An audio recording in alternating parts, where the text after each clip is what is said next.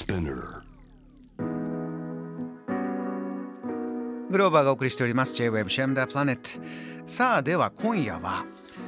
北海道とつないでえちょっといつもと違った時代お届けしましょう。この方をゲストにお迎えします。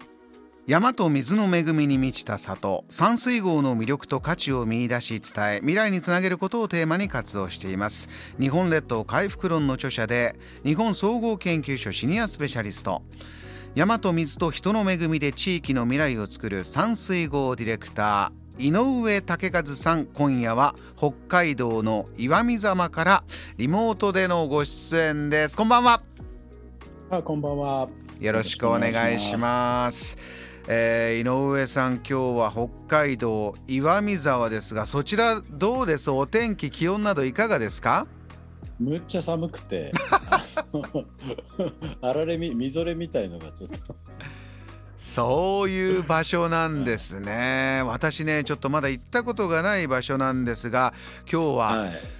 岩見沢がいや面白いことになってるんだってお話、えー、後ほどたっぷりお願いします。はい。はいお願いしますえー、ではですね井上さんヘッドラインニュース3つ解説いただくのも北海道にちょっと関連するものを、えー、選んでい。ただきまして、はい、えー、ご紹介します。1つ目は旭山動物園に9億円をかけたエゾヒグマ館がオープン。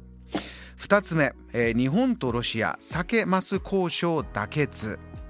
3つ目旧本別炭鉱。1年半ぶり公開と、えー、3つ並んでるんですけどもまず1つ目旭山動物園何が起きてますか？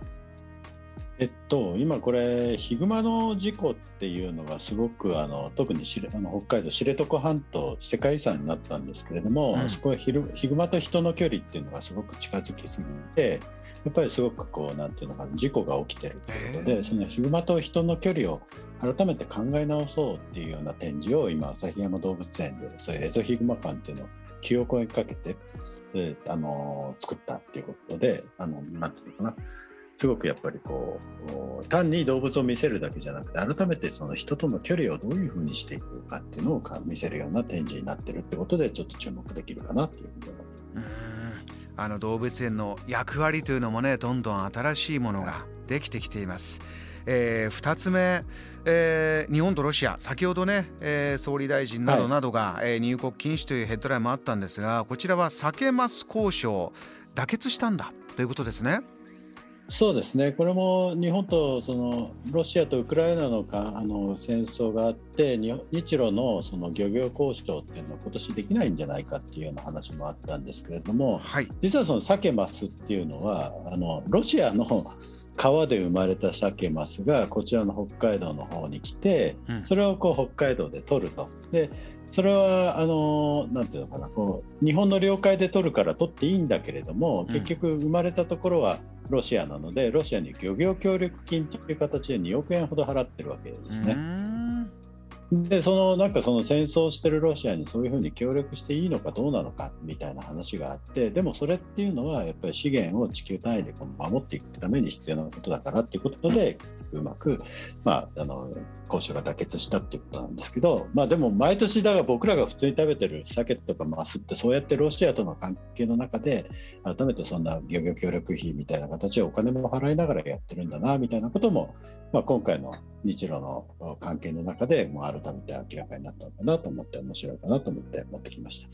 えー、井上さん、この北海道でね、これまでずっとロシアとこうつないできて、いろいろなパイプだったり、人と人のつながりというのは、はい、えー、より大切になってきそうですよね。そうですね。本当にそうだと思う。えー、3つ目は、えー、旧本別炭鉱1年半ぶり公開。これはどういった内容なんですか？あこれはあのポン別っていう本別じゃなくてポン別失礼しました。旧本別炭鉱。はい住友の炭鉱っていうのがあってやっぱ50年前にもあの廃止されたんですけれどもそれがあの東洋一の世界一か。世界一の建具以降っていうことですごい巨大な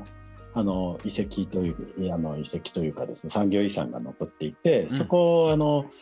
えっと、なんか雪で壊れたとかであの公開してなかったんだけどそれを1年半ぶりに公開したと。そしたらすごい迫力だってことなんですけど実は今日僕がいる、えー、このミルトとかマンジっていう岩見沢のその炭鉱地区なんですね。やっぱりその炭鉱地区の沢一つ谷一つ隔てたところがポン別なのでで今日はあのやっぱりその炭鉱昔炭鉱だったところから僕今日お話をお届けしたいなと思ってその炭鉱の在り方みたいなことをこう考え直す意味でもちょっとポン別っていうのがちょうどあの引っかかってきたので、えー、ピックアップしました。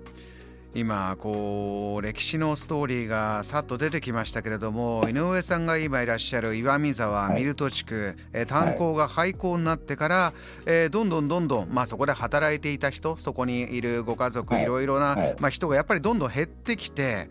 今、人口でいうとどれぐらいがどれぐらいになってきたという状況ですか、まあ、実はここはあの僕は1969年生まれなんですけど69年にここのあの炭鉱っていうのは廃止されてます。それでその当時炭鉱廃止前は1万3000人ぐらいいた人口が今500人。うんこの50年でそれぐらいになってきた。はい、もう500人っていうか全体でこの地域全体で500人程度の集落になってるんですけれども、まあ、そこに実は今もともと美術手帳の副編集長までされた来島美智子さんっていう方が移住されてきたりあと画家のマヤマックスさんっていう方が移住されてきたりしてなんかすごくもう面白いことになってます。えっと、まず来島美智子さんという方なんですけれども、えっと、彼女は美術出版社であの水絵の立ち上げとか、まあ、再販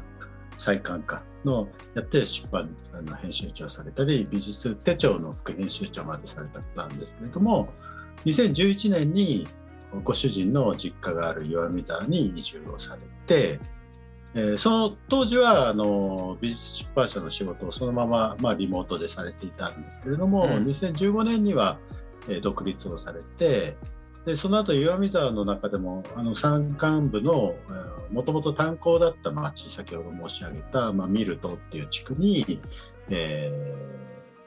ー、お引越しをされてその後、まあそこはミルトって地区自体330人他の地域も含めてもまああの500人足らずの集落の中でですね、うん、えー、やっぱりそのもともと編集の力を持っていた方なのでいろんな地域の地図を作ったり